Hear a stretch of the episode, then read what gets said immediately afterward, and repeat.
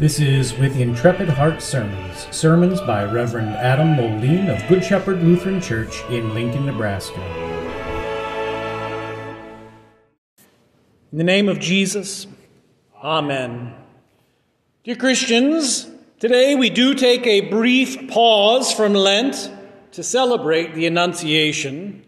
But just as we've been doing for the rest of Lent, even tonight we will look at the Old Testament lesson and find how it is fulfilled in the death and resurrection of Jesus. Tonight's Old Testament lesson is just a brief snippet from Isaiah chapter 7. And with just that brief snippet, it is, in a sense, out of its context. To understand, you really need to read Isaiah 7 all the way through Isaiah 10 and also 2 Kings 16.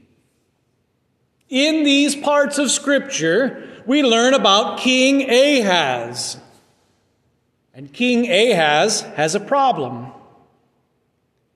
At 20 years of age, he has just become the king of Judah in a rather tumultuous time. His reign begins at the exact same time as a military conflict.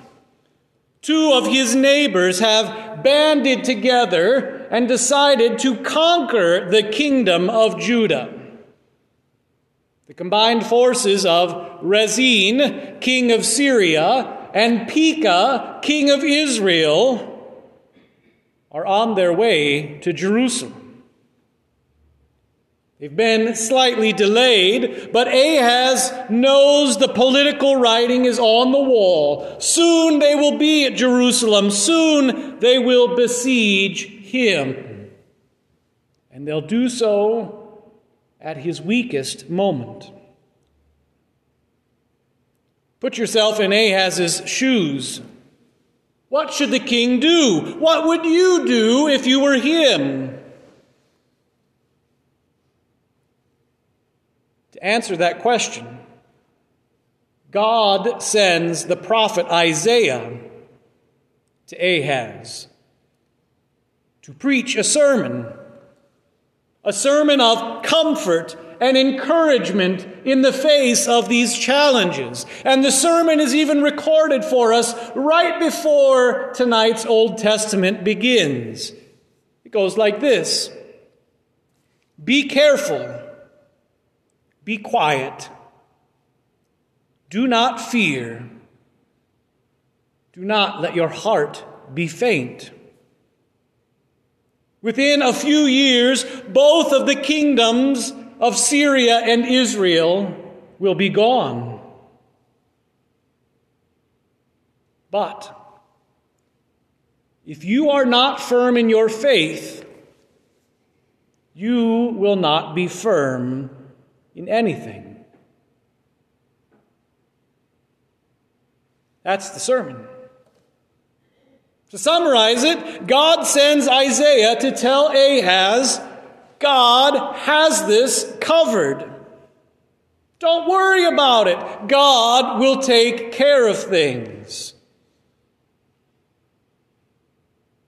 But Ahaz, well, he's uncertain. He isn't firm in his faith. He hardly has faith at all. He doubts God's word as it is preached by Isaiah. He feels like he needs to take matters into his own hands. And that brings us to tonight's Old Testament lesson. Because God sends Isaiah back to King Ahaz to say this Ask for a sign of the Lord your God, a sign that all things will be fine, a sign that I'll take care of this issue. Ask whatever you want, as high as you can think, as low as you can think. Ask for this sign so that your faith may be strengthened to believe the words Isaiah preached. Sounds like a pretty good deal, right? The chance of a lifetime.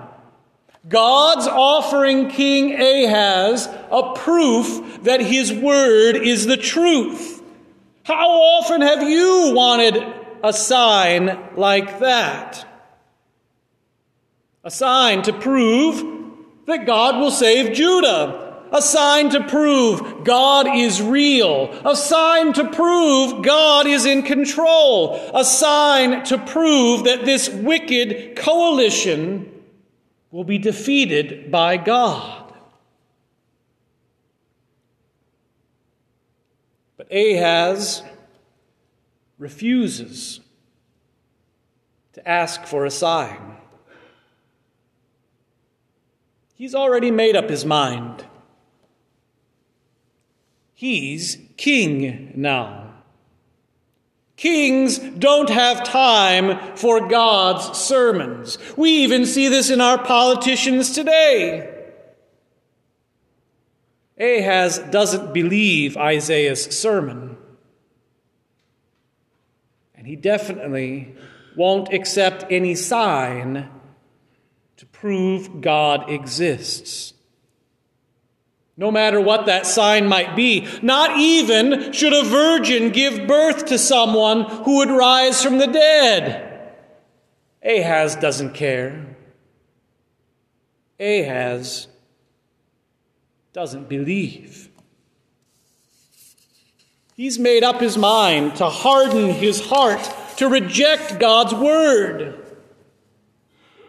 So he goes for the political solution. He makes an alliance with Assyria, the up and coming powerful empire. If he makes an alliance with them, he'll have Syria and Israel surrounded on both sides. But by this alliance, Ahaz also seals his confession. Yes, he will win the war and the battle. At least this one. But not by the might of God, but by the might of man. What does this tell us about Ahaz's fate? What does this reveal about his confession of faith? That it's dead. That he doesn't care for God's word that he'd rather listen to his own sinful heart. He's made the political alliances and party politics his God instead of the real God. Now, when people do this, when they make government and politics their God, there's all sorts of things that come with this other falsehoods that you must embrace, other fake gods that you must worship. Having embraced Assyria as Judah's savior instead of God, Ahaz has removed God from his position. And these other things follow along with it. In the kingship of Ahaz, you see these things take place. Ahaz enters the temple that Solomon built, and he begins to tinker and change the worship practices to match his own preferences. When he was in Assyria, aligning with that kingdom, he noticed the way they worship the altar of Baal that they had, and he likes it. So he draws a picture of it, he makes a model of it, and he comes back to Jerusalem to build a replica of it in the temple of God. To make it fit where, it want, where he wants it to be, he has to move the real altar of God. To make it fit, he has to move the brazen sea sitting on the backs of the 12 bronze bulls. He rearranges the furniture of the temple to his own preference rather than listening to God's word. The sacrifices that were done on God's altar now are done on Ahaz's altar. The sacrifices that had been directed towards the God of Israel are now directed to the God of Assyria.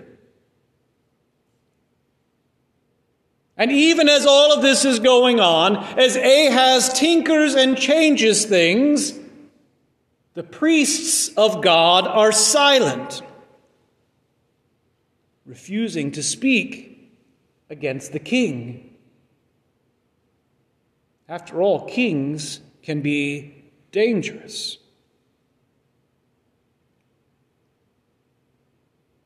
Gets so bad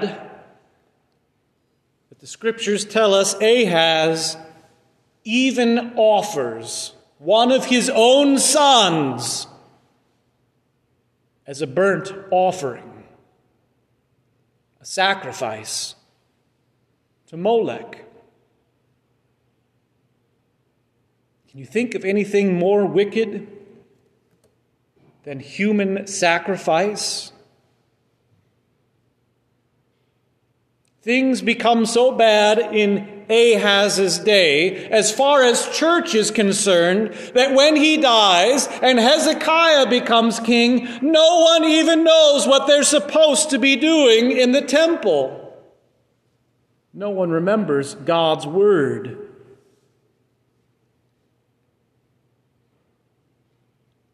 Our world today really isn't that different, is it? When challenges, difficulties, struggles, sufferings arise in our lives, where do we look for help? From where does your help come? Where do you look for solutions? Is it to the Word of God? Or something else, to politics, to human ingenuity, to your own ideas. When 9 11 happened, where did you turn? Did you beg God in prayer to protect you from your enemies who were lying in wait for your life? As Psalm 59 encourages us to do? Or did you just trust that the leaders of our nation would figure things out on their own? When the pandemic began, did you repent of your sin and beg God's mercy in these uncertain, challenging times? Or did you expect some official somewhere to make the situation better through human ingenuity and action and organization? Did you expect the church to stay closed because the government's word trumped God's word? On whether or not people should get together, especially in God's house. When, just a month ago, a conflict began again in our world, did you pray to God for peace? Did you pray for the lives of all of those who were caught in the midst of the carnage? Or did you embrace sanctions that our leaders put in place? Did you put a blue and yellow Nebraskans for Peace sign in your yard, thinking that by your donation everything would be fine? As you see the carnage on the news, do you pray for Christ to return, to come quickly, to bring this sinful mess of a world to its end? Or does the thought of the end so frighten your weak faith that you'd rather see this sinful world continue, even if it means death, suffering, disease, war, and other worldliness?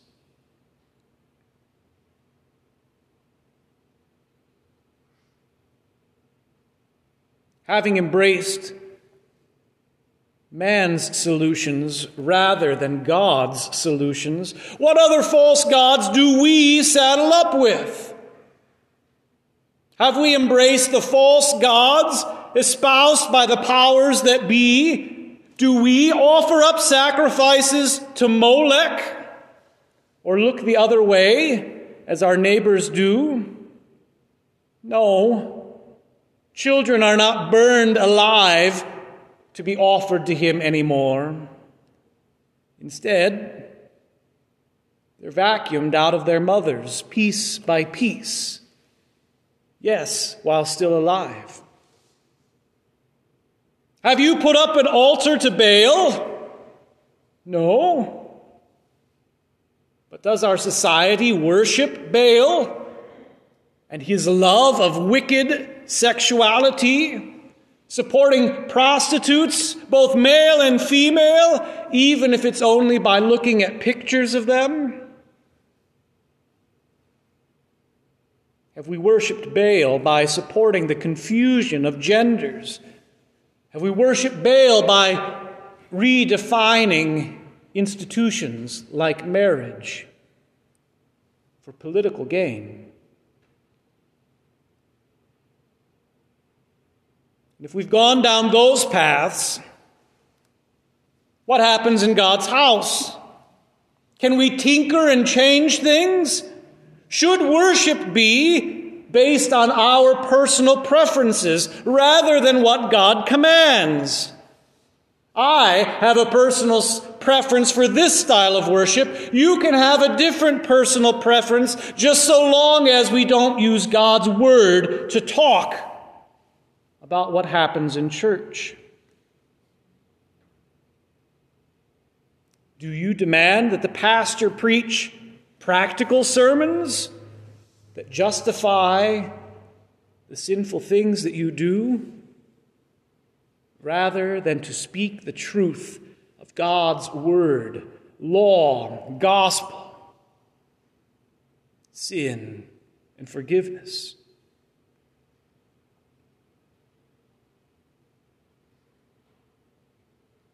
Are we any different than Ahaz? Of course not. So repent, dear Christian. Repent this Lenten season. Repent today on the Annunciation. Repent of your sin of worshiping false gods.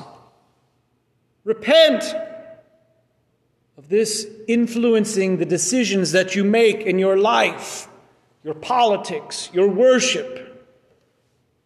Repent and trust God's word. Open your ears to Isaiah's sermon this nonsense will not stand. Do not fear. Do not let your heart be faint. Be careful what you do. Be quiet and trust that God will act. Listen to Isaiah's sermon. If you are not firm in your faith, you won't be firm in anything. Repent and trust this sermon sent by God through the mouth of Isaiah. And if you struggle to hear that word, if you believe but only weakly, if you face doubts about God's promised mercy, then look at the sign that God sent through Isaiah. Behold, the virgin shall conceive and bear a son, and you shall call his name Emmanuel, God with us. Today, at the Annunciation, we celebrate this sign of God, the conception of Emmanuel.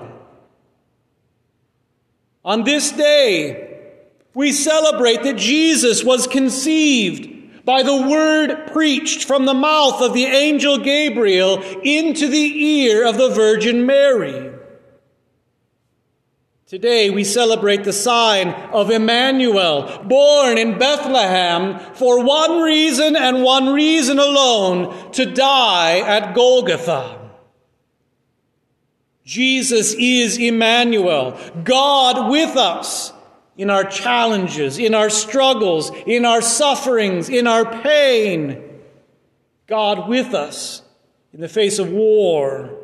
God with us in the face of plague, God with us as we are attacked by Baal worship, Moloch worship.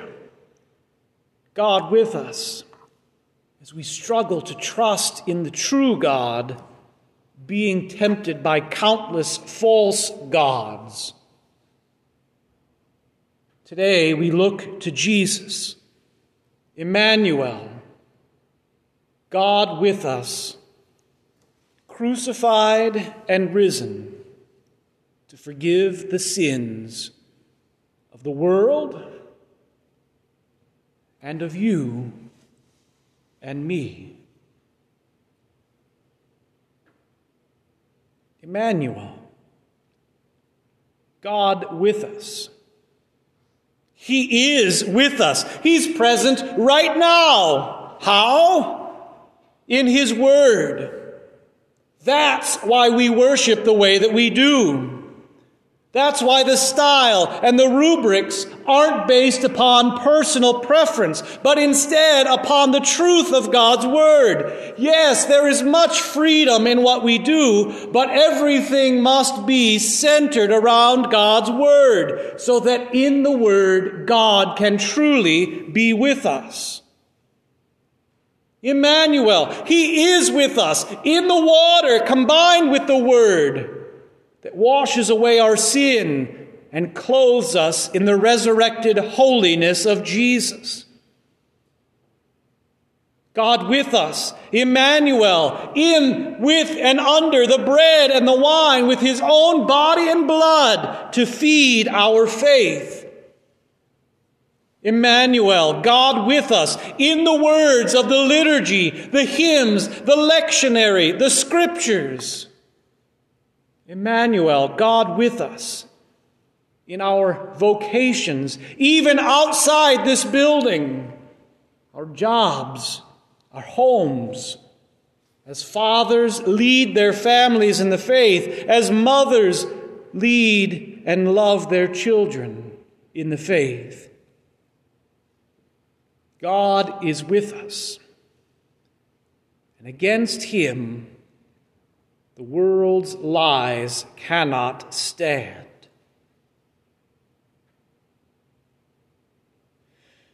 So,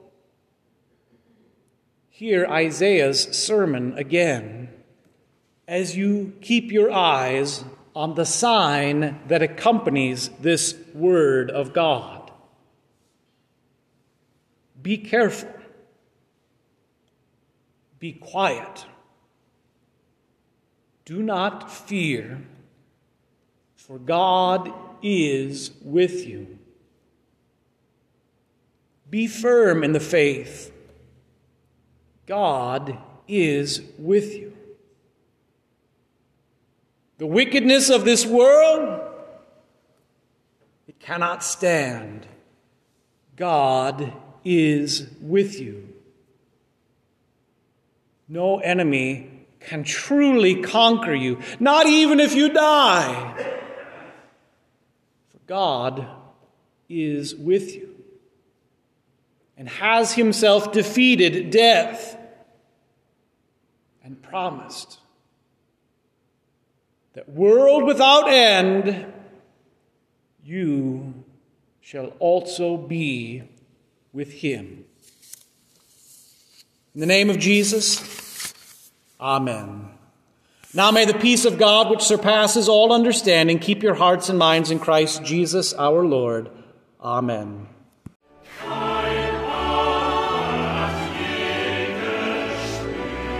This has been With Intrepid Hearts sermons by Pastor Adam Moline.